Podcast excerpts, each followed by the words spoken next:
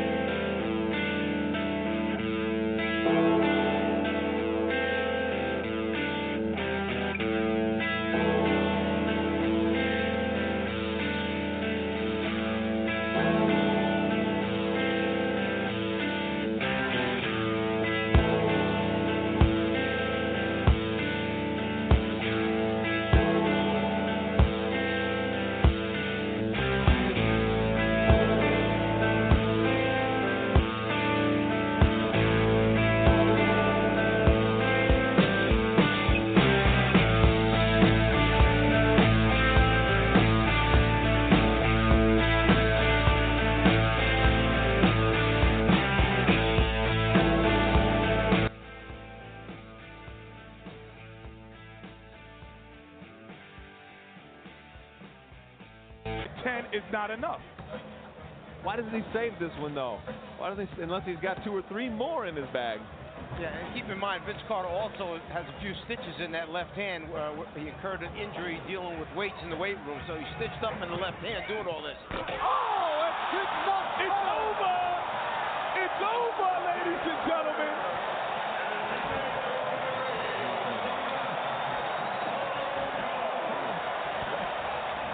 The judges are coming over the table to congratulate Vince Carter. This is unheard of. Oh my goodness gracious, it is over. Did I call it Danny or what? Hey, Tracy McGrady, he doesn't even know what to do. He's walking away. He plays with this guy every day. All right, that's from the uh, 2000 Slam Dunk Contest. Not the best editing job on my part, but it's still. Welcome to Hoops Talk Live.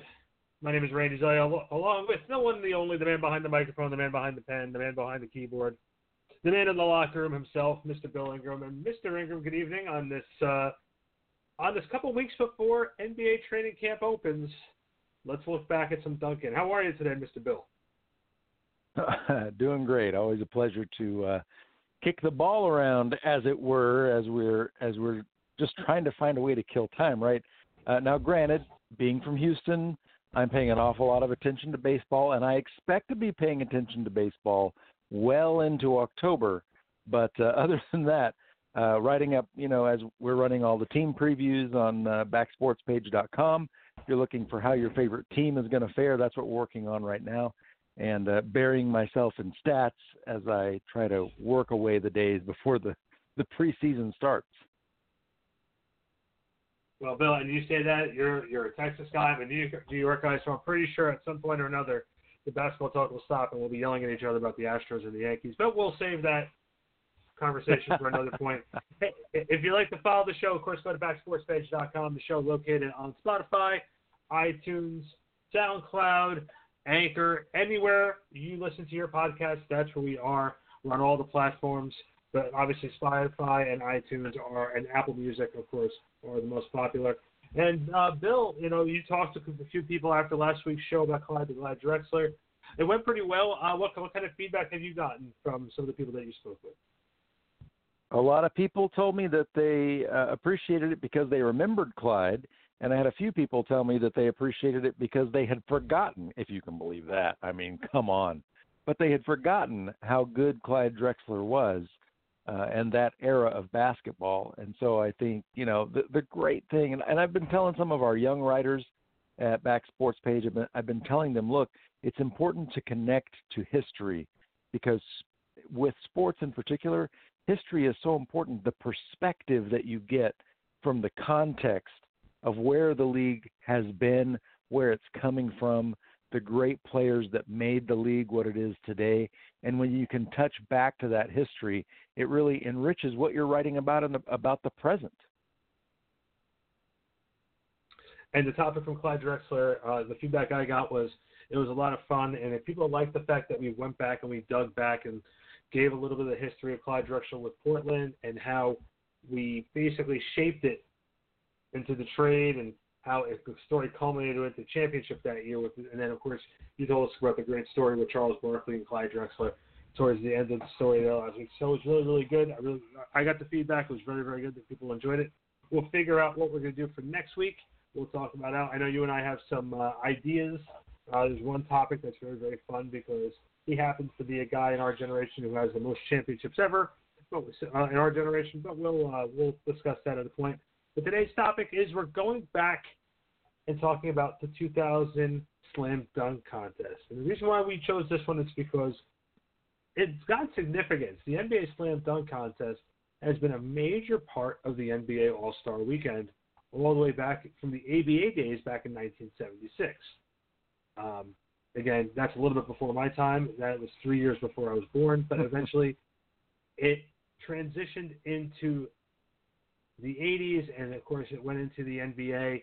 And it's one of the more popular events of All Star Weekend. And originally wasn't a rising star showcase on younger guys type of competition. Correct me if I'm wrong. Well, no, originally it was the stars duking it out. I mean, when you talk about the two gentlemen who defined the NBA slam dunk contest for a generation, I mean, every year you couldn't wait to see Dominique Wilkins and Michael Jordan go at it again.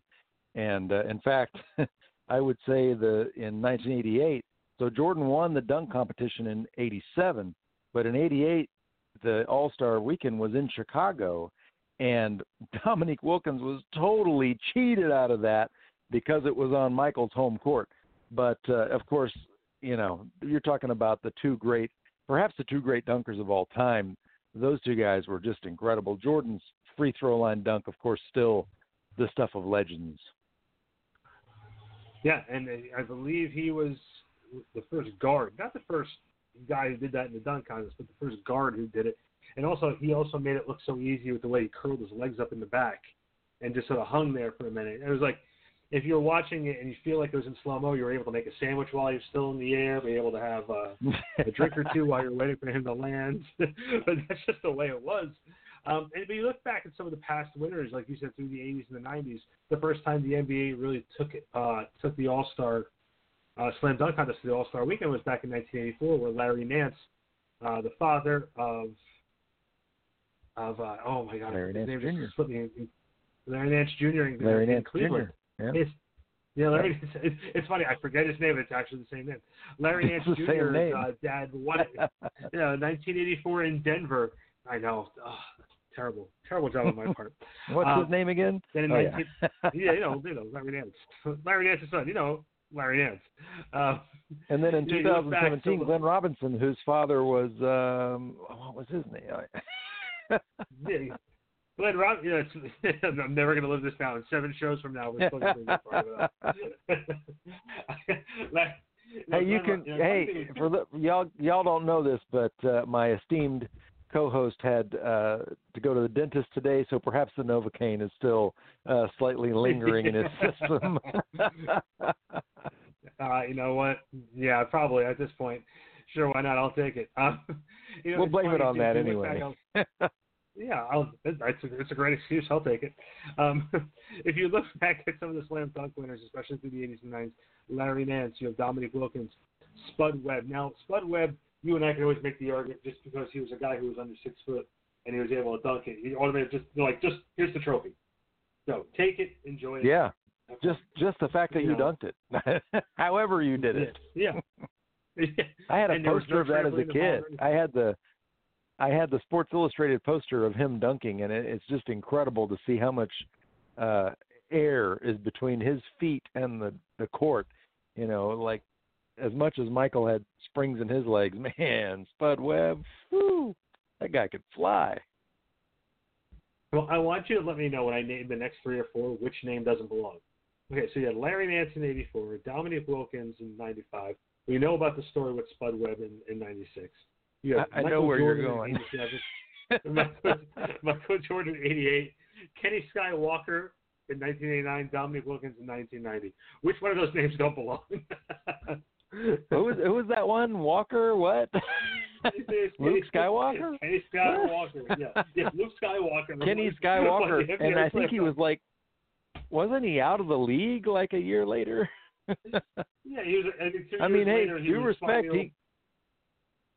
he due respect. It, Yeah, he had a great dunk. I mean, I, I remember watching that one as a kid too. Of course, it was in Houston. I I grew up in Houston, but yeah, it was like, who is this guy? Wow, that was a great dunk. Who was that guy? Oh, he's not in the league anymore. Okay. Trust me, I think as we go down this list here, there's a few of them.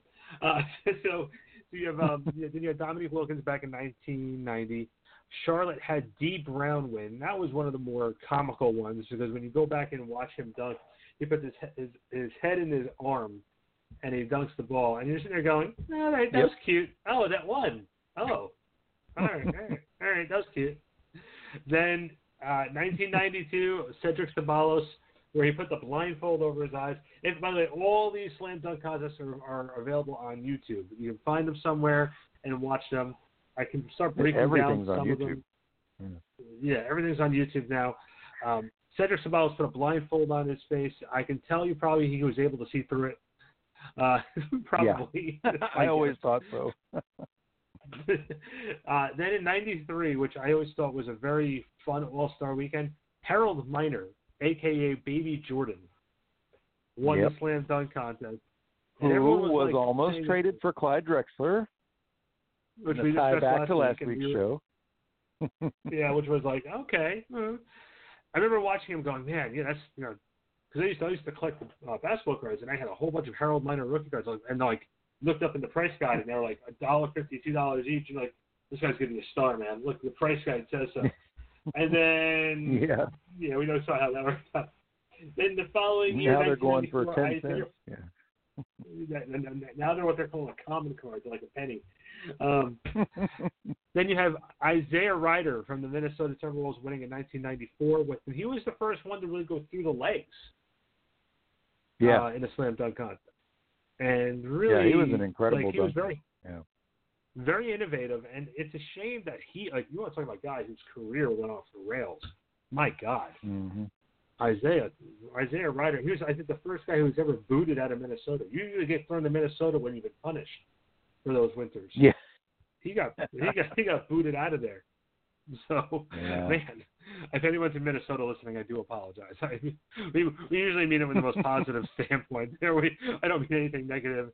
Uh, Minnesota is very beautiful twin cities, but at the same time, man, Isaiah Rider did everything he could to be thrown out of there. But went to the Lakers, tried to compete for a championship, and you know how that worked out. So, uh, and then Harold Miner won it again in Phoenix, fresh off his rehab stints.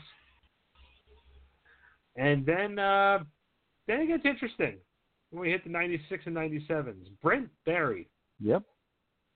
when Known for three-point shooting. Foul, yeah, which was very weird. And he goes from the foul line with a one-hand dunk, and apparently that's enough for him to win the slam dunk contest in 1996. And then, as you and I discussed it right before we went on the air, in Cleveland, it would not be the first time ever in Cleveland where Kobe Bryant got booed out of the building for winning something. Kobe Bryant wins the slam dunk contest. And to be clear, Now, this was were- rookie season Kobe before he was a big name, before everybody just worshipped the ground he walked on. So at, this point, Kobe Bryant's not a name when he won the slam dunk competition. Though, Now, hey, take me back you got to say though, the the competition he faced was so stiff. I mean, man, Bobby Sura, uh, Darvin Ham, Chris Carr, like these are some of the great elite players that. Oh yeah. Well, Michael Finley and Ray Allen though uh, were were good players, not guys that you typically thought of as, you know, slam dunk champs. But uh, at least they were named players at the time. Sure, I'll go with that. yeah, there it is. Ray Allen, Michael not stars, not, you know, at that point, but at For least they weren't Bob Sura and Chris Carr. yeah, I'm and Darvin Ham. Yeah. Okay. Uh, so let's talk about this one though, because you were you were covering the league at this point. What was the reception was. around that point? Oh, You were you. Were, I'm I'm pretty sure you wish you had the night off on that one. Um, and what was the general feeling at that point about the slam dunk contest? If you were covering the league at that point, what was the general feeling? Was it one of those? Okay, we think this might have run our course, run its course. What what was the general feeling of it around this point upon the media? It's very much it was very much the same as it is now, which is, man, I really wish the stars. You, you hear this all the time. Where's LeBron James? You know, where are the big names? Where's Kevin Durant? Where's uh, James Harden? Where's Russell Westbrook? Where you know where where are the all stars in the dunk contest? Because people really don't want to watch third tier, like second unit players. But people just don't want to watch them, and I don't care how creative or good, or it's hard to do something new unless you're going to put a Kia out on the court, or you're going to wear a Superman cape, or you're going to, you know, be Kryptonite or something. There were there were some really creative ones when it was still stars in the dunk contest, but at that time, kind of like now, and I love. I was rewatching that dunk contest uh, earlier today, prepping for today's show, and Dikembe Mutombo's on the sideline, like yawning, like oh, because they just kept missing dunk after dunk, and you're like, is can somebody please win this so we can get on to whatever's next? So I understood them replacing it uh, with the in, the NBA WNBA two on two competition, which I actually liked because hey, I was a big fan of the Houston Comets and they won the first four WNBA NBA championships. And at one point, I was sitting uh, courtside watching a Rockets game, and I was sitting next to my seat was next to Cynthia Cooper, who was the starting point guard for the Comets. And I was like, man, Cynthia, if I could trade you for Steve Francis right now, the Rockets would be a much better team. So I had a great appreciation for the WNBA game, and I thought that was an interesting event. But it's not as interesting as star players competing with each other for the dunk crown. And that's what the league got back to briefly and has now gotten away from again. I guess, and I guess the question then was too, like you just said, we we had that point where you basically had this new type of competition. This new type of competition. They didn't even want to really give it a second year. That's how they really didn't. I guess they really didn't enjoy it. you know what I mean? you know, it's just one of those things. It's like, okay, well, that didn't work. Let's just bring back. Yeah, well, we did that. Then, yeah, it, they got to do something to make Saturday well. not a snooze fest. That that in that uh, NBA the All Star Saturday something has to make it not a snooze fest, and they're still looking for that thing. I mean, the thing is to have stars in the dunk contest, and people will watch it.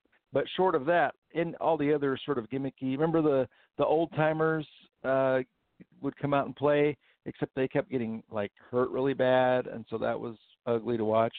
Uh, as mu- as fun as it was to watch some of the guys who could still ball, like you know Calvin Murphy, it looked like he could still play in the NBA, but uh, you know they've tried a lot of different things, and really what it comes down to is fans want to see the stars go at each other in the dunk contest. That's what we want to see, Well, but we don't get But that. the problem is we're yeah, because the problem is everyone's friends with each other, and they're like, oh, okay, the dunking is your thing, so we'll let you go do it. But Yeah, Here's- you- oh, that's the other I thought the worst it's one, a, though- It's a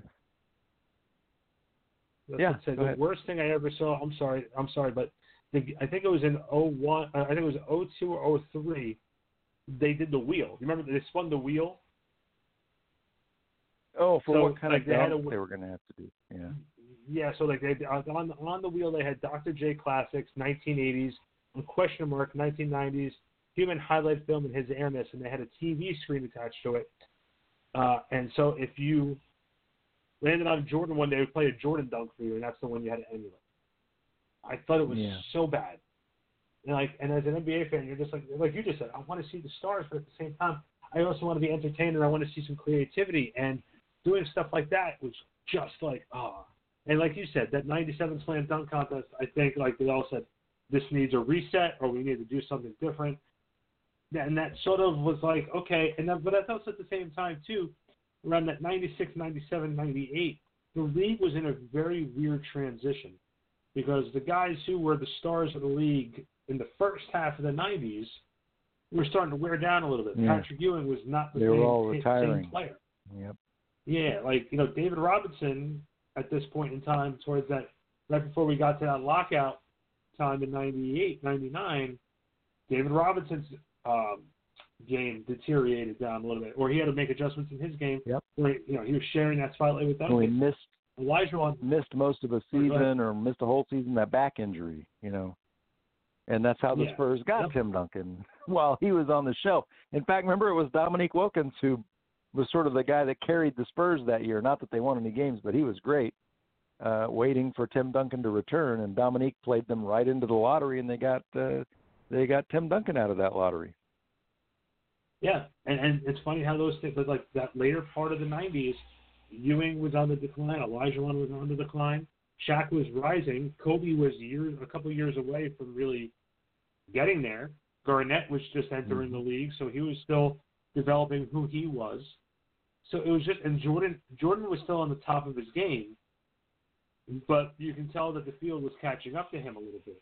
That, in fact, that 1998 Eastern Conference Finals against the Pacers was the only time in the Jordan playoff era of championships that they went to a game seven with any series. Indiana pushed them to the Yeah. limit. So it was just Well, and remember there was a lot time. of the big question around NBA circles was what's the NBA going to do when that generation of Bird, Magic, Akeem, Robinson, Jordan, Stockton, Malone, you know, those guys, Barkley, the guys that had defined the NBA were all the same age. They were all drafted right around the same time. They were all the same age. They were all retiring about the same time. And it was like, can the league survive when that 83, 84, great, I mean, all time great draft classes when they're gone. Uh, and it did. It took a while for, for the NBA to reestablish itself. And it did with Shaq and Kobe and KG and a whole bunch of guys. But it wasn't right away. There was a period where the NBA experienced a lull. And, uh, you know, that, that is the time period that we're talking about. Well, let me ask you a question, and this is a little off topic, and I and I gotta, and I think it's a fair question to ask about that time period. Kobe Bryant sort of stepped up on the Western Conference side of it to be the guy to watch. You know, became a uh, one of the biggest superstars in the history of the NBA, uh, and I think Absolutely. it's a fair assessment of him.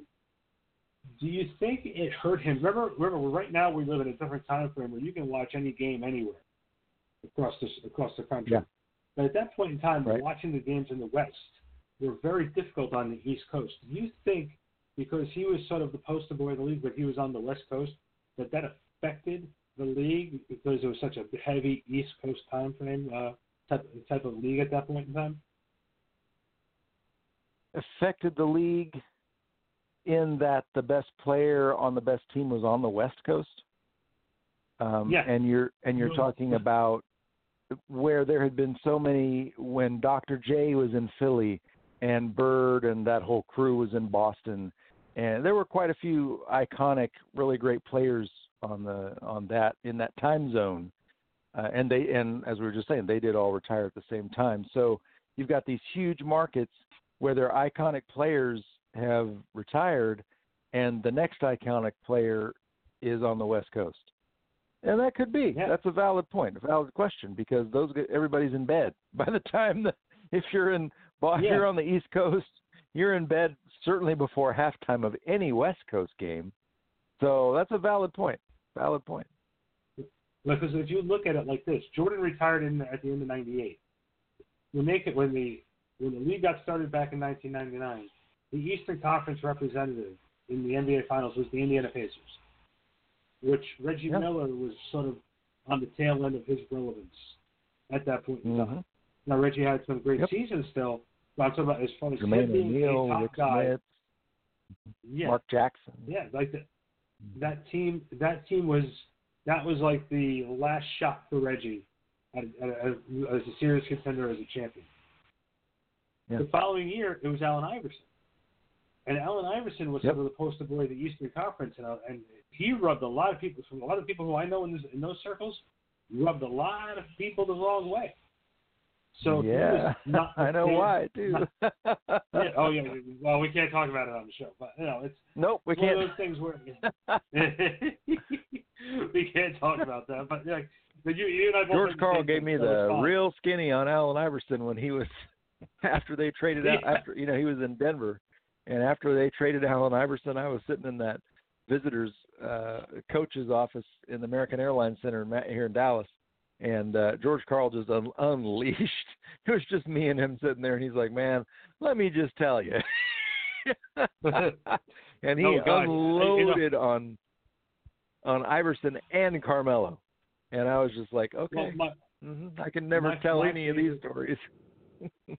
my my favorite was the following season after they traded Melo. We saw Denver at the Garden, and I got that. So I went over to George and I said to him, "I'm like, if you don't mind me asking, because you know, obviously he had such a major say in that deal. I'm like, why didn't you take Yeah, the. Nets offer? Because it had, you know, I asked why didn't you take the Nets offer? Because it was such a, it was a good young package. You're getting draft picks, getting Devin Harris, Derrick Favors, young players, and hmm he said to me at the time, he's like, if we would have done that, I he goes, I don't know how many years I have left coaching. So if I would have taken that package, there's no guarantee we would have been in the playoffs the next three years. And I, I'm coaching for now, Yeah. and I like the guys that we got. Like he's like he's like armchair quarterback aside, I like the guys that we got. I'm not here for the future. I'm here for right now. And I'm like, oh, And they made the like, playoffs he's still, with Gallinari. they made the playoffs the next two group, seasons. yeah. Yeah. They Yeah. made the playoffs the next two seasons. So it's like Yep. you can't kill him because he's right. But That's right.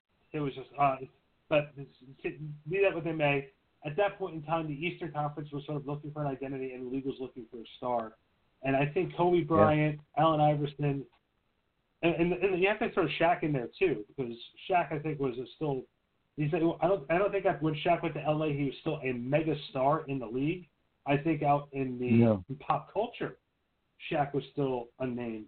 But as far as in the NBA, the basketball purists, he wasn't. And I thought they did a, the best they can. Not a great job, but the best they can to bridge the gap from Jordan to LeBron. Because once LeBron came into the league, it was his league. Yeah. Yeah, and then now, I mean, look at the league now. You've got Kevin Durant, you've got Steph Curry, you've got James Harden, you've got Russell Westbrook. You've, I mean, you have stars all over the place, like you had in the '80s and, and early '90s.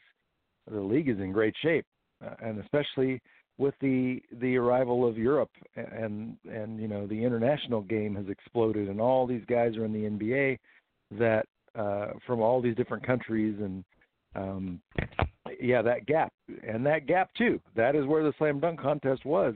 It represented the gap that was happening league wide uh, when you talk about star power. But the other thing about the dunk contest that I think causes it to be where it is now, because Dwight told me this. I got to know Dwight Howard quite well. Uh, both I got to know him in Orlando, and then of course he was in Houston. So um, he said, look, when they started, the NBA started limiting what you could do. You couldn't raise the basket. You couldn't bring a car. You couldn't like all the things that made it interesting. You know, the the Dwight raised the bucket two feet. Uh, you know, Blake Griffin dump, dunking over the car that he represented on his commercials. Like there were a lot of things happening, and the league started going, "Oh, you can't do that. Oh, you can't do that." And Dwight told me point blank the reason he didn't dunk anymore after the the whole kryptonite Superman thing was because the NBA started saying you couldn't do anything. And he said, "Look, I want to be creative, and if I can't be creative, I don't want to just go out there and dunk. That's boring." And I agreed with him. So the league kind of did it to about to say that. themselves. Hey, let these guys be creative. let them do what they want to do. You know, I mean, within reason, but you know, why not dunk over a car? Why not raise the goal? And that was the last intelligent thing that Dwight said. Yeah, it absolutely was. Unfortunately. well, but let's look let's look back at the 2000 NBA Slam Dunk Contest. Uh, some of the competitors here, and if you look at this lineup, it was actually a pretty decent lineup. You have, let's start from the bottom up. We- Obviously, we know Vince Carter was there, and Vince Carter was the winner. But you had Jerry Yep. Stackhouse, Tracy Mhm. McGrady, another another Yep. guy who came into the league with, you know, after high school Took a Yep. couple years to find his footing, and then uh, became one of the major stars in this league. Larry Hughes, who you and I have talked about in the past, had a stellar, had a, not, a- not a you know a all star caliber career, but a stellar NBA career. Multiple teams, but contributor Mhm. on the majority of the teams he was on. Steve Francis, who you knew very well, Oh yeah, And- franchise. Yep. and Ricky Davis, who again stellar NBA career, played for multiple teams and was contributor on a lot of different NBA teams, and of course Vince Carter. This was a very That's a great fun field. NBA lineup. Yeah, it's a great field, and the dunks were. I think out of the worst of that group was Jerry Stackhouse. Yeah. Yep, and Stack I was a good dunker too. Yeah, and Stack was a Stack. You know what? Stack was a game dunker. Stack was Yeah. really a game dunker, and I felt that he was a little over his head in this competition. Um, the only thing I don't have are the numbers for each dunk, but I don't think that's really, really a necessity at this point. They're not going to start breaking down dunk from dunk. That's just a little silly. But yeah. if you look at the impact, you know, and like people forget that Vince Carter and Tracy McGrady, not only cousins but al- also on the same team at this point in time. Yep. You're both in Toronto. Tracy, talk to me about around that time, coming out of the lockout, going into that first full season after the lockout. Guys like Vince Carter, Tracy McGrady, you were down in Texas. What was the buzz like about them around that time? Well, I there was just a level of excitement about it because after the lockout, you needed something to be excited about, um, and of course, uh, Tracy would eventually be a Rocket, and I got to know him there, and he was a very cerebral guy, really interesting guy to interview. Had a really interesting way of looking at the league, um, kind of like Shane Battier where when you talk to him, you, you'd always learn something if you ask the right questions. If you ask good questions, you got great answers. And so I think you had guys who were smart about it. You had guys who had a flair for the dramatic, and obviously Vince. I mean, good lord, just the and it, I think it's it's overstated. It's it's it is stated too much to say, well, they're very talented dunkers. Hello, it's the NBA. like, of course, but to take it from, as you say, like Stackhouse, great game dunker, and to take the ability, like the the elbow, you know, Vince just was showing off how high he could jump with the elbow and the head and the in the net, and you know the whole thing. But that level of creativity, and uh, I don't know if they understood at the time, and we'll talk to Vince about this and ask him uh, here before too long.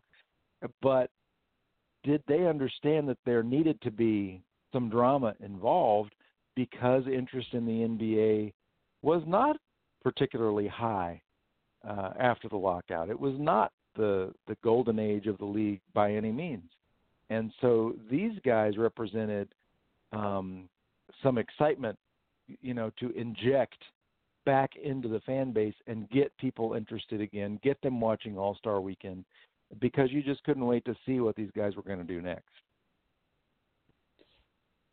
you know, Mark Spears, who's been around uh, for a long time covering the NBA, I uh, found an interview Mhm. that he had done with Vince Carter asking about the NBA All Star Slam Dunk Contest, and he asked him, "What do you remember about the call you got for your first NBA All Star game in 2000?"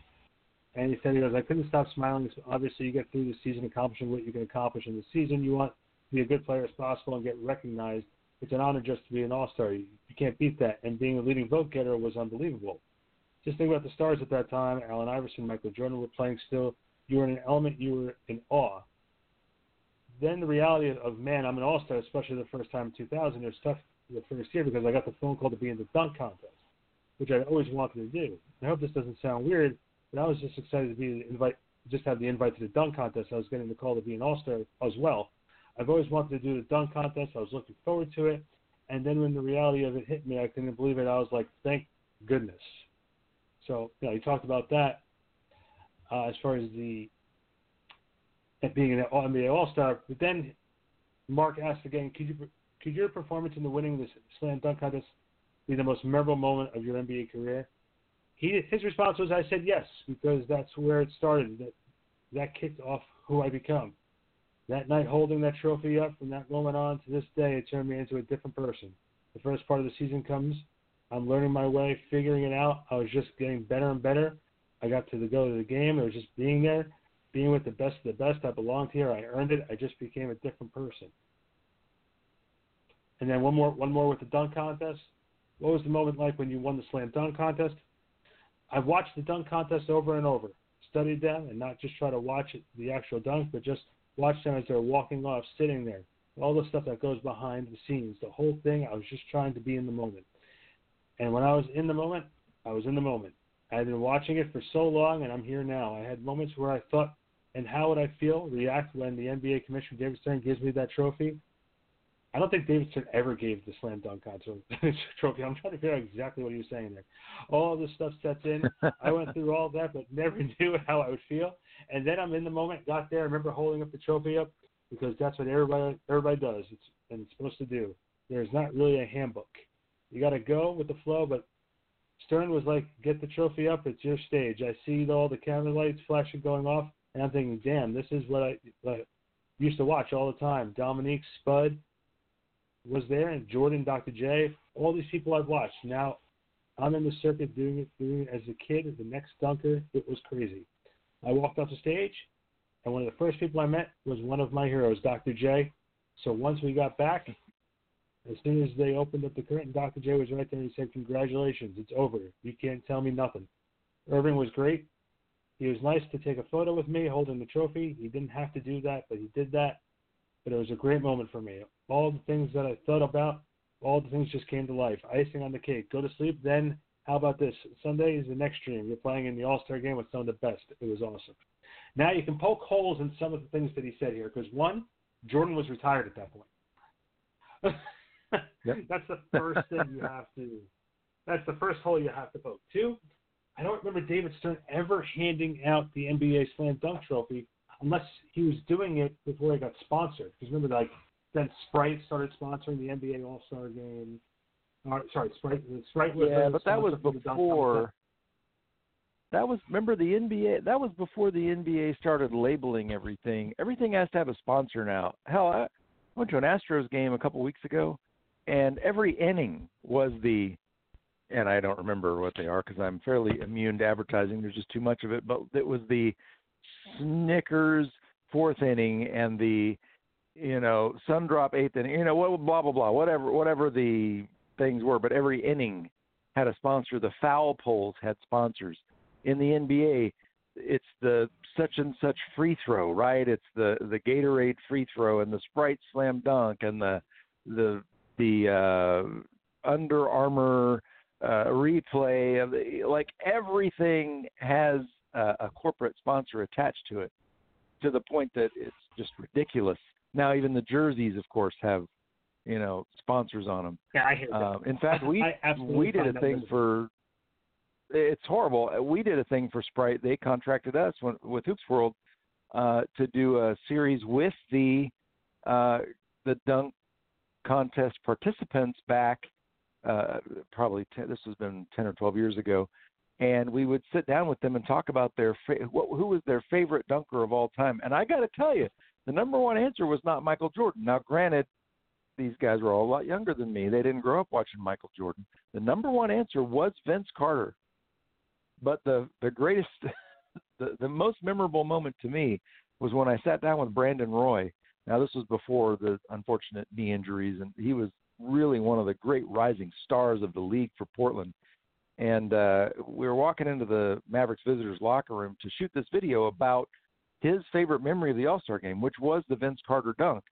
Uh, and we there's a Coke machine, or not a machine, but a Coke refrigerator right before you walk into the locker room, and you can grab Gatorade or Sprite or Coke or whatever. And I said, hey Brandon, why don't you hold a Sprite and uh, while we're doing it, just to because it'll be cool because we're doing it for Sprite. And he said, Bill, you know, I get what you're saying, but I don't want kids who watch this to think that you can drink a soda and be an elite athlete. And I was like, hmm. wow, my respect for Brandon Roy was already through the roof and, and it grew exponentially. And so then the next time I talked to Kobe, who is the poster child for Sprite, I don't know if he still is, but he was, because uh, I don't, who watches commercial television anymore? But I asked Kobe, you know, just out of curiosity, how much Sprite "Do you drink like on average?" And he said, he looked at me and he said, "Bill, I'm an elite professional athlete. When you see me drinking a Sprite on the commercial, there's water in the bottle." and I was like, I love that. "Okay." I absolutely love that. That's me. But that's that whole might have been my generation, who That did they been- look up to? They look. They all look up to Vince Carter. Every one of them. Now, I will tell you too. After uh, you know his days in Toronto, when he came to Jersey, I was lucky enough to not only be around the team to cover the team and work for the team, but being able to watch him. And I feel because of the slam dunk contest, and because he came from North Carolina, and because of the situation that he was in, I think he unfairly got labeled in that same category as Michael Jordan. And the problem is he wasn't. He probably was a little No. bit more versatile than Michael was. But I just feel because he didn't win championships and have that expectation, he didn't live up to the expectation level that everybody threw on him. People don't look at him the same. And now he's still playing today, contributing to a young Atlanta Hawk team. Yeah. And as a veteran as well as as a player. Yeah. Yeah, yeah, and, and I'll tell you one of the things I, I spoke to Vince the last time I spoke with him. I asked him flat out, what was the one thing he learned about his time in New Jersey? He said, playing with Jason Kidd. He said he learned so much from playing with Jason Kidd, and then after Jason left, it taught him to learn how to be a leader and to be more of a professional. And I'll tell you, he when he took over that Jersey team after Jason Kidd left that following season, it was a tough year for that team. Vince was hitting game-winning shots. He was talking to the young kids. He was helping Devin Harris around. He was helping Brooke Lopez, Ryan Anderson, uh, Chris Douglas Roberts. He was helping all of those guys. And you should have seen the type of professional Vince was. And Vince said, if this was if this was me three years ago, this would be a totally different guy. So I'll tell you, Vince Carter winning that slam dunk contest was exciting. But I will tell you that it's now he is a total veteran, and the league's going to be missing somebody when he steps away. Yeah, it really will. And and I get what he was saying when he said that, you know, that meant he had arrived so much of being a superstar in the NBA, the difference between being a good player and a great player, a lot of that is just confidence and your mentality and believing you belong. And when you think about Michael and Kobe, their mental toughness, Tim Duncan, uh, Elijah Bird, Magic, the mental toughness, Chauncey Billups, I mean, you know, the great champions, the mental toughness that it takes, where does that come from? Something has to happen to give them that mental toughness. And then once they have it, it transforms who they are. So Vince, talking about that, now he understood that he belonged, and he's belonged ever since in every capacity that he's been in, whether competing for a championship or being a mentor to young players, uh, which is his role now, Sacramento and Atlanta. Uh, and how interesting would it be now to sit down with Trae Young and say, "Hey, what has Vince Carter done for you? You know, runner up for Rookie of the Year. Uh, you know, and, and to have those conversations and to learn uh, what Vince is doing now in this capacity, I think uh, will be fascinating as we look to sit down with those guys this season. Talk about this uh, field for the slam dunk competition. Obviously, everybody seemed to go. Everyone seems to go their separate ways. Why do you think it didn't work out with Tracy and Vince on the same team? Well, you see this sometimes, uh, and I'll give you a great example: Steve Nash and Dirk Nowitzki. Sometimes when you have someone, and of course they're cousins, and uh, Steve and Dirk were best friends, and they're going out partying all the time, and their focus wasn't really on winning. They were young players um, who were still kind of caught up in the the limelight and the fame. And if Steve Nash doesn't get uh, doesn't wind up in Phoenix, I don't think he or Dirk become MVP players. They had to be separated to realize their potential. And maybe that was the case with Tracy and Vince as well.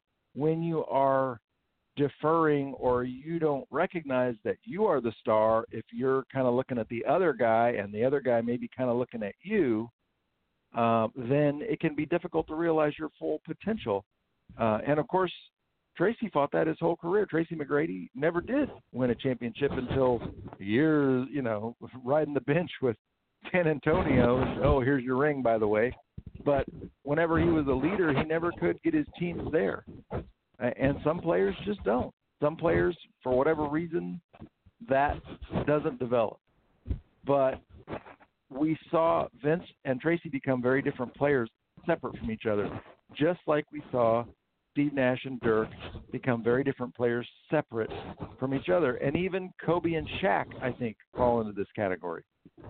Together, there were there was one thing. It was a different dynamic. You separate them, and they're champions separately, because they have to assume all of the responsibility. Especially Kobe. Shaq had Dwyane Wade, but you have to assume more responsibility for your team, and it takes you. It can push you to a different level. Somebody guy like Jerry Stackhouse. Jerry was uh, drafted by Philadelphia, played with Allen Iverson, moved around the league to a couple different places, had success, still was a 20 point scorer for a lot of years in the league. I felt like his career always fell short of being on that level, an all star, like an all star caliber level type of player. What what what didn't click for Jerry? Well, I got to know Jerry quite well. He was in Dallas for quite a while, and uh, I, he was one of the guys I'd always go sit and just chat with, you know, pre-game, post-game, and consummate professional. But there are a lot of guys, a lot of guys who are were really good in the NBA who didn't win championships because they didn't quite have that. You know, Stack didn't have a killer mentality the way that Michael I had the opportunity to sit down with Rodney McCray one time, and Rodney McCray was a legend to me growing up because he played with the Kings, you know, with the Rockets. But late in his career, he was in Chicago, and I had a chance to sit down with Rodney McCray. I was at SLU uh, in college. I was at St. Louis University for a game, and I forget why Rodney was there, but I but I just ran into. I think he was coaching or something. I ran into him. I was like, my gosh, Rodney McCray! Like, oh my god! And he told me the story that the reason he he retired when he did was to get away from Michael Jordan because Michael was so intense and he rode everybody so hard and he's like at that point in my career it wasn't worth it. I, I wanted to love the game. I wanted to love showing up and playing basketball and working hard. And Michael made it. I just couldn't love the game because I hated him so much. but I think you know, Kobe. Ha- look at this Kobe with the girl in the in the team and she goes to her dance something and although I saw Kobe refute that, I don't know if it how much of that story is true, but that mentality like dude, you got to show up for our game. I don't care about your dance recital. like really that killer mentality is what it takes to win championships. And there are a lot of amazing players in the NBA who don't have that killer mentality, and it's why they don't have championships. You look at you look at a guy like Steve Francis, loyal guy to Houston for all those years, ended up then in Orlando, then played in New York. Was Steve just in the wrong place at the wrong time at the tail end of Olajuwon's career? You know, was it just one of those things with him? I, I we, we interviewed mm-hmm. Steve before. We talked with him. He's a great guy. It just seemed to sometimes just didn't seem to work out for Steve. What happened with him? The problem with Steve, unfortunately, was alcoholism.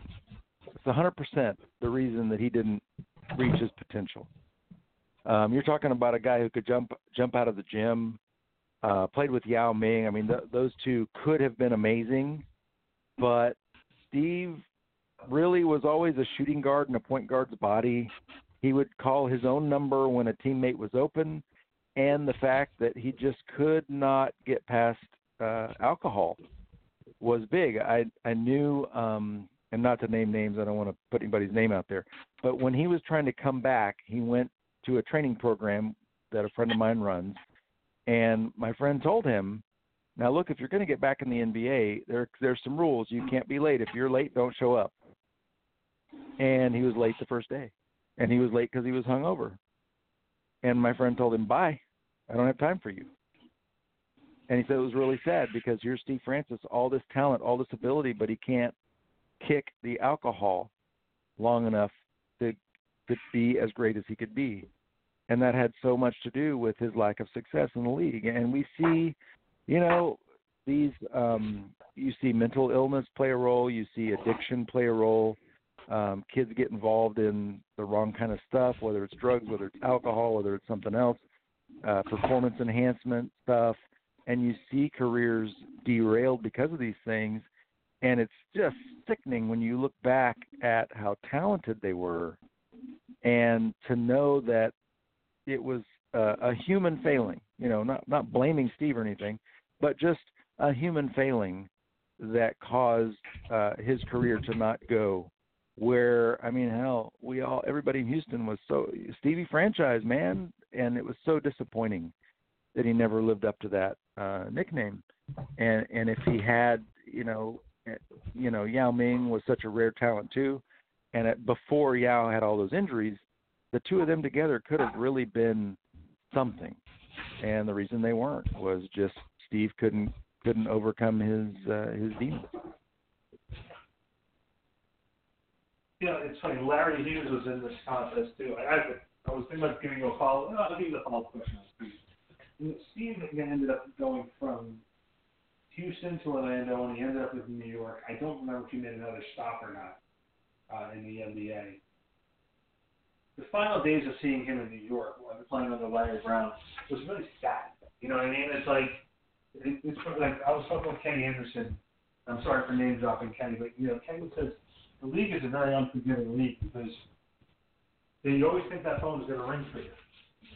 If, they find out you're not with the team, you feel that the ring. The phone's always going to ring for you. And then when it doesn't ring, it's one of the most depressing feelings in the world because the league will continue on without you. It absolutely will. And hey, I've had lots of opportunities to talk to kids, middle school and high school basketball players who want to talk to me about all the the um NBA guys that you know all, all the stuff I've seen, all the people I've known and all that. And uh I'll tell them, you know, you hear kids talk about, "Oh, that guy that guy sucks. That that guy on the Cleveland Cavaliers or that guy, you know, some NBA player sucks." I said, "But you've got to understand something. The guy on the very end of the bench in a suit because he's not even there's not even a chance in garbage time that he's going to play. That guy was the greatest player in his state at some point, or he wouldn't be in the NBA. So you talk about him sucking. If he walked into this gym right now, he could take every one of you on one on twenty and destroy you. Like, you know, I I think that perspective when you when you lose that, you don't understand that if you if you're a guard in the league and you lose half a step, you're not in the league anymore. Half a step. Like it, it's insane. The level of ball being played is far and above anything that I think the average like kid that wants, you know, kids all, oh, I'm going to play in the NBA. I don't think they understand that at just how good those guys are. I have a great story for you. I know, I know you'll appreciate this. Our good friend Brian Scalabrine over at uh, yeah. Sirius and works with the Celtics. When Brian was in New Jersey, Brian was nice enough. I was coaching high school basketball at the time, and Brian came over and worked with my kids, worked with my guys, you know, like my my high school guys. And we're sitting there, and he actually was running the court and playing with these guys. Like he explained, he goes, "Guys, see coach, don't say anything about doing this." Because I'm sitting there saying myself, to my these guys, like, because you know, you guys are running the Byron Scott Lawrence, Frank, Eddie Jordan, Michael Corn. So, you know, you guys are all going to rat you out, Brian. No, of course not. And they had fun, and, you know, they all busting his shots. Like, oh, then you know, so you got one of the net bench warmers here. You watch the bench warmer sitting there yelling half-court shots. And, like, with ease. and he's, he's running up and down the court with these guys. And some of my guys trying to talk trash, and Brian slam dunk right in their face. so, so it's funny you say, you know, some of the, these kids always say, "Well, that guy's trash." But this guy's trash is better than your A game. So that's right. so I want to jump gears over to Larry Hughes because I, I, I interviewed Larry. I, I like Larry. when Larry came over to the Knicks, I had a chance to talk with him a couple of times. And Larry, I asked Larry what part, you know, if he's able to go out to New York City, and he said, you know, he's like, I'm just getting acclimated to it now. And I asked him if, it, you know, if he brought his family over, and he said, no, my family stays. My family stays back home, and I and I do the thing on my road, and I just fly for my family. And that's an aspect that I think a lot of people don't realize too. Some of these guys don't uproot their families. He was from St. Louis, so his whole family, his wife and Yeah. kids were out in St. Louis. These guys don't uproot. Some of these guys don't uproot their families because their families have lives. So it's very hard for some of these players. So you know, we we, we say about the drinking and the extra substances that they take or the party life that they have. No, a lot of these guys are sort of I don't want to say bored, but that's the way the the NBA lifestyle was. So look at look at a guy like Eddie Curry who came to the league at 18, pretty much ruined his life. Yeah. He got so involved with the extracurriculars. I heard stories about him and Tyson Chandler since they were both drafted to Chicago. The first year of them being in the league at the age of 18.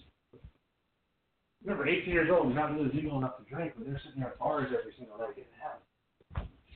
Yeah. They're living the NBA lifestyle. And it's like any other it's like any other job, any other career, you have different things like I mean, Jason Terry, I had the opportunity uh when we were publishing Swish magazine, um, we decided to do a feature day in the life. And we kind of talked about all the different players who would we do day in the life with and I was like, "Man, let's do Jason Terry." Because Jet talk about a committed husband and father off the court uh, and he has three little girls. Uh, probably not little anymore, but when he was playing for the Mavericks, they were little. And so when he's home and during the summer, during the off season, he's coaching their basketball team. Right? Like he's thoroughly involved in the lives of his children. And so being away, you know, and there's a lot of single guys in the league and a lot of, you know, guys that don't have families. But there's also a lot of guys that hey, they're raising kids. They're trying to, um, you know, David Morway was the general manager of the Pacers. Uh, built that team around Paul George that was so incredibly good, and got cheated out of the finals because San Antonio got in first, and the NBA can't have two small markets in the league. But built an incredibly good team, and then through a sort of a underhanded way, sort of got screwed out of that job by Larry Bird. And the next year he was out of the league. And I I was talking to him every so often. He's like man you know I was like you want another GM job? He's like I don't know. I'm awfully happy being like he was an assistant GM in Milwaukee. Now he's an assistant GM in Utah. He's like the I got reacquainted with my kids. Like he's raising boys you know and now they're in high school. And like he's like I maybe when they're in college and they're out of the house I'll go I'd look for a GM job again. But so many of these players, coaches, general managers, they have families and they're on the road, you know, half or more of the season, depending on you know what what other kind of stuff they're having to, you know, whether it's summer league, whether it's uh, going off to Chicago for pre-draft, you know, all all the different events that happen through the through the season and and through the off season, they're gone a lot, and that can really take a toll. Uh, and that's where the harm comes in. One of my pet peeves, the trade rumor, right? Oh, it's so much fun. Fans just love trade rumors. I hate them. I hate them because I've seen the impact that it has on players, on team continuity, team unity. Uh, because when people like to leak things, agents like to leak things to get their players' names out there. I've been told stuff by agents that I just didn't run because a trade rumor is a panic situation for a player who has kids in school, you know, they have a house, their wife is there, maybe the wife has a career in the city where they're playing, and a trade rumor is devastating to those guys. We have to remember every these are people with families like real people. They're not just athletes. They don't just go out, they're not robots. They're real people with real lives outside of the game. And that's I think really critical to keep in mind when you're appreciating what they do on the court is the sacrifice that uh, the very just the extreme elite players, the sacrifice they're making uh, off the court. It's very, very, very true. And I remember talking with many, many players. My my favorite conversation I had with that was with uh, a certain coach who's now an assistant coach with the Los Angeles Lakers, who happens to have a very high profile name. I'll let you put the uh, math together there on who that was. And uh, and uh, he might be the head coach of the Lakers don't start up. And, and Mr. Vogel ends up getting axed. So what he told me in a conversation is, in this in this line of work, his, his exact words were, in this line of work, you have to have thick skin, and you have to be able to zone out every all the noise around you. Because if you don't do that, you're not going to be able to focus on your job, and then something will happen to you when you're not being able to focus on your job. So. Yep. It's a very uh, well, not a lot. Not a lot of guys have a way to write their own ticket in and out of cities like he was able to at that time. That's his time. That's right. But uh, last guy from this um, group of players in the slam dunk contest was Ricky Davis, and Ricky had a very interesting career. I, he was a journeyman. and I think it's, I think it's fair to say he was a journeyman wasn't a 20 point per game guy, but he was a guy who was able to contribute and help make things better for a lot of different teams. Your memories of Ricky Davis? Of Ricky Davis? Yeah, um, absolutely not one of your star players. I remember him being a dagger three point shooter. Um, he was somebody that made a difference. He was one of the guys like, well, like Jason Terry, um, one of the guys that was not, you didn't game plan for him but he could hurt you uh, in a lot of different ways. And let's face it, most of the league is made up of that kind of player. You have the star players. Look, Kevin Durant will be a star. You can put him as we've seen. You can put him in Oklahoma. You can put him in Golden State. You can now we'll see in Brooklyn once he's healthy. You can put LeBron on a lot of different teams. Steph Curry. Um, you know, there's an A tier of player they're going to be fine. They're going to they can win wherever.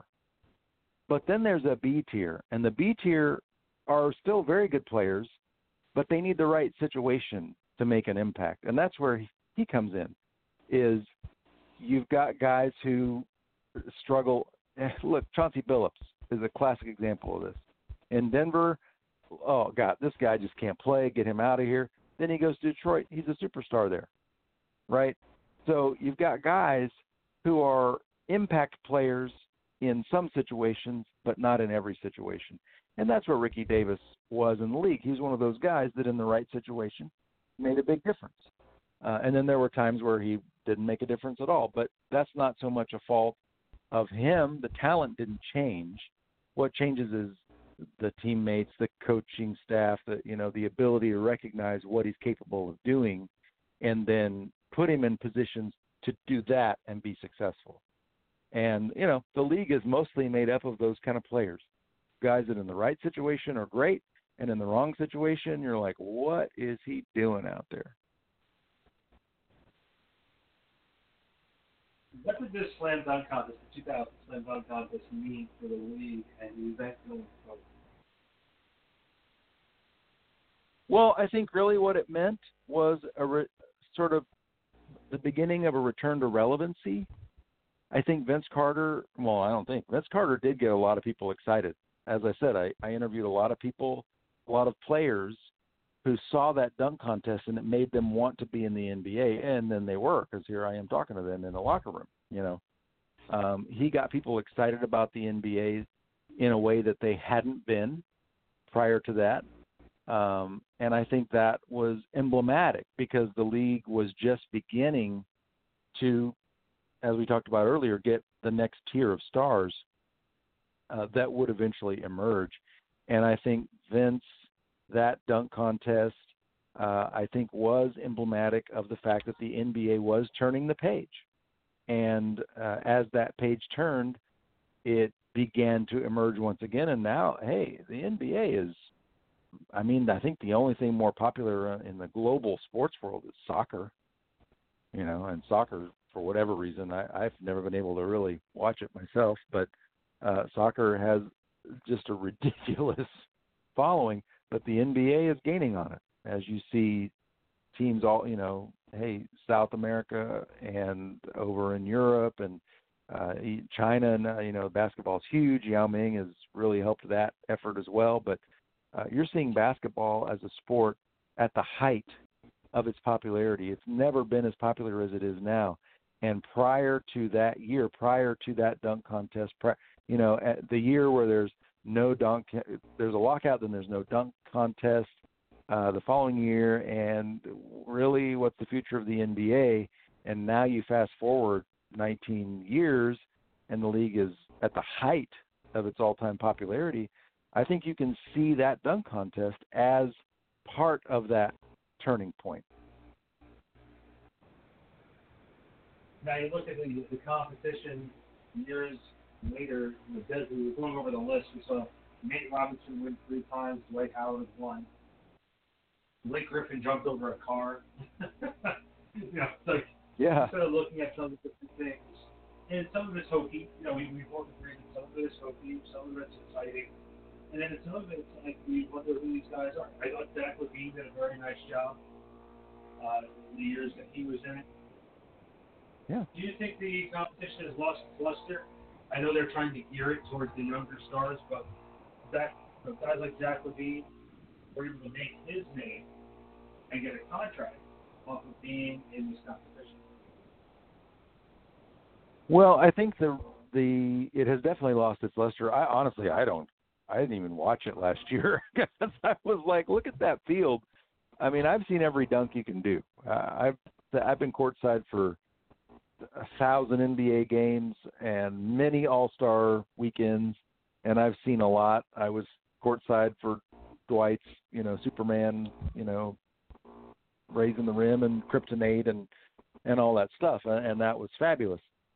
But uh, as we talked about, when the league started to limit some of the creativity, um, then the stars and some of the stars too, as you look at wear and tear on the body, some of the stars don't want to participate because they want to take that time off. Since it's February and you're the playoffs are right around the corner, some of the stars have decided they'd rather not participate just because of the wear and tear factor. Uh, all those, all the things that come together to make it what it is, have made it boring. it's made it where you know if Matem- if Dikembe Mutombo were sitting there, he'd be yawning again. And the way you're going to revitalize it is do what Vince did. You you got to have a star get in there and do something crazy, and then all the other stars have to want to get in and be like, oh, did you see what Vince did? Okay, next year, wait till you see what I'm going to do. And they all threw their throw their names in the ring. But does that does that level of competitiveness still exist? You mentioned that everybody's friends with everybody now, which is very true. It's, it's a kinder, gentler league. Is there a feeling that, like, say, uh, LeBron were to to go out there this year and do something crazy and win it? Is KD going to be like, oh, wait till next year? I don't know. I, I don't know if that would still exist the way that it did. That that level of uh, competition and rivalry, just it, that is not there right now. And so, what can revive that? Uh, I don't know, but I'll tell you this: I would watch if KD and LeBron and you know Westbrook and if it was all the the, the marquee players of the league, I would watch the slam dunk contest. But if it's a bunch of you know second unit, third unit, Zach LaVine, you know, I'm really I could be watching a movie or something on that. You know, like I'll be binge watching uh the Orville or something else rather than watching some guys that Cheers. are kind of irrelevant in the grand scheme. You'll be watching Cheers.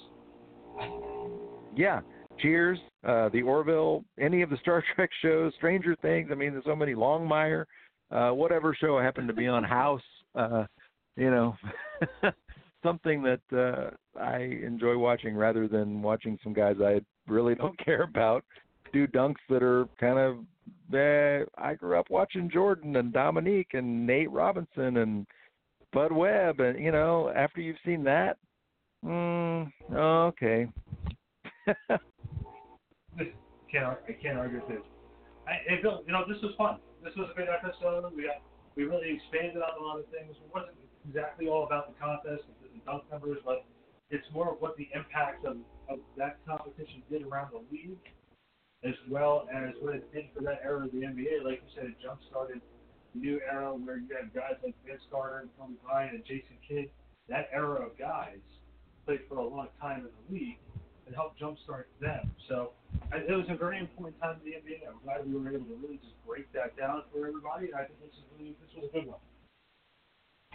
Yeah, absolutely. And that was when I was first covering the league too. So having known a lot of those guys uh, and and seen firsthand the impact that that time had on the current NBA, uh, really it's it's you can't understate it. It was a, a very important time for the league. And hey, guys like Vince Carter are, are every bit as responsible for the popularity of the league as LeBron and KD and Steph Curry and you know James Harden and those guys. It, it was a critical time in the history of the NBA. Well, Bill, we'll, we'll do this again next week. We'll come up with uh, another great fun topic that we can break down for the audience. I encourage everybody to uh, check us out on backsportspage.com and all the different podcasting platforms, mostly Spotify and iTunes. That's where usually you can find us, and, I, and Apple Music. You can find us there, all of our shows every single week. You can follow him on Twitter at The Rocket Guy. I'm at Randy BSP. Shoot us a note. Give us your feedback on the episode. Let us know what you want to hear us talk about. We'll just maybe, you know, as time goes on, we'll start putting poll questions up. There's also topics that you guys can pick. Again, you can check us out. Check out his work at backsportspage.com. I'm all over the place at backsportspage.com, as well as hosting 95,000 podcasts as well. so it keeps keeps me busy off the streets and out of trouble. So that's the, you know, the best way of uh, explaining it. But Bill, this was a fun episode. We'll be back next week doing this again, my friend. Always a pleasure, buddy. All right. Well, catch you next week. See you guys later. Thanks very much for tuning in.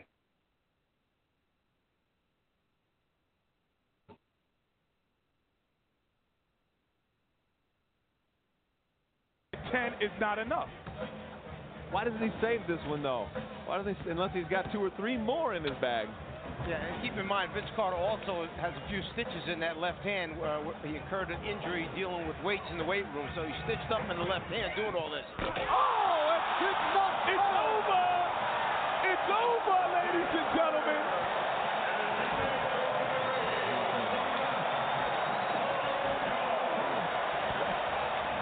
The judges are coming over the table to congratulate Vince Carter. This is unheard of. My goodness gracious, it is over. Did I call it Danny or what? Hey, Tracy McGrady, he doesn't even know what to do. He's walking away. He plays with this guy every day, and he's.